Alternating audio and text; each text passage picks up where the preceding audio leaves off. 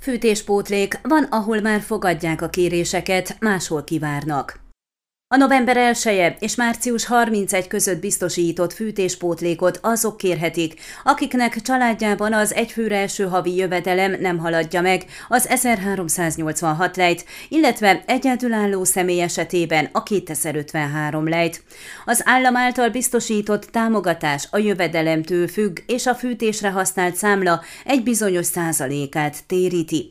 Például, ha az egyfőre első jövedelem 201 és 230 lej között között van, akkor a számla értékének 90%-át, ha 1040 és 1160 lej közötti, akkor a költség 30%-át, ha pedig a felső határértékhez 1280 1386 lej közötti, vagy egyedülálló személy esetében 2053 lej, akkor a számla 10%-át térítik meg.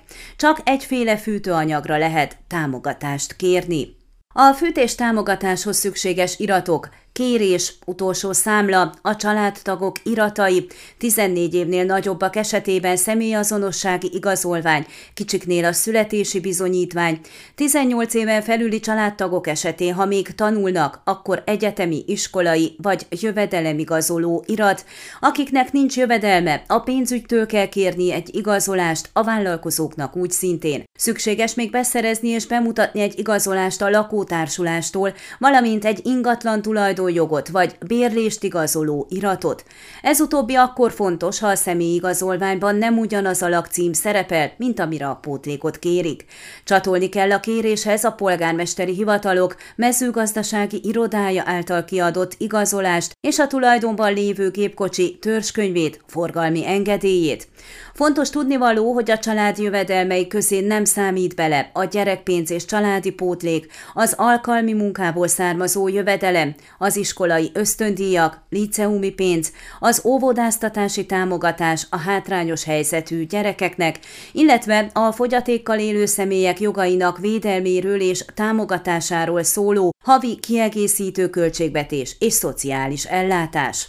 Csíkszeredában szeptember 15-től október 15-ig fogadják a kéréseket. A fűtés támogatáshoz szükséges formanyomtatványok átvehetők, illetve a készigénylések leadhatóak a Csíkszeredai Városháza Szociális Igazgatóságának 28-as irodájában, illetve a családi pótlékban és szociális segélyben részesülők számára a 30-as irodában. Érdeklődni a 0266 315 120-as szám 242 2-es mellékén lehet.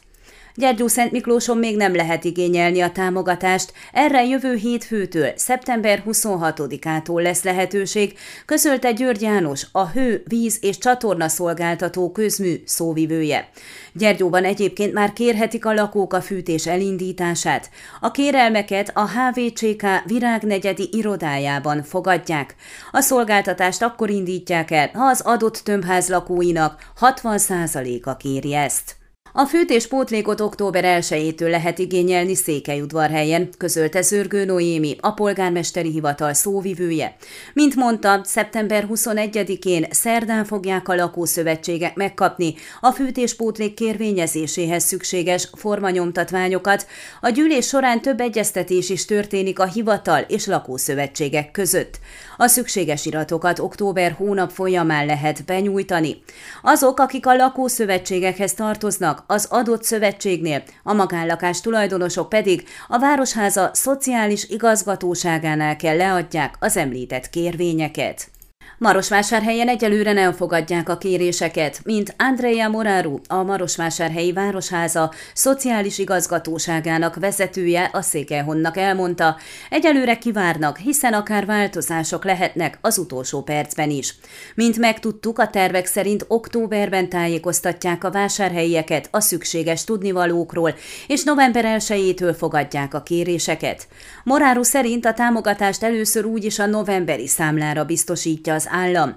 Arról is beszélt, hogy a kéréseket folyamatosan fogadják, hiszen megtörténik, hogy a jövedelmek változnak, így a tél folyamán szokott némi változás lenni az igénylők számát illetően. Ön a Székelyhon aktuális podcastjét hallgatta. Amennyiben nem akar lemaradni a régió életéről a jövőben sem, akkor iratkozzon fel a csatornára, vagy keresse podcast műsorainkat a székelyhon.pro portálon.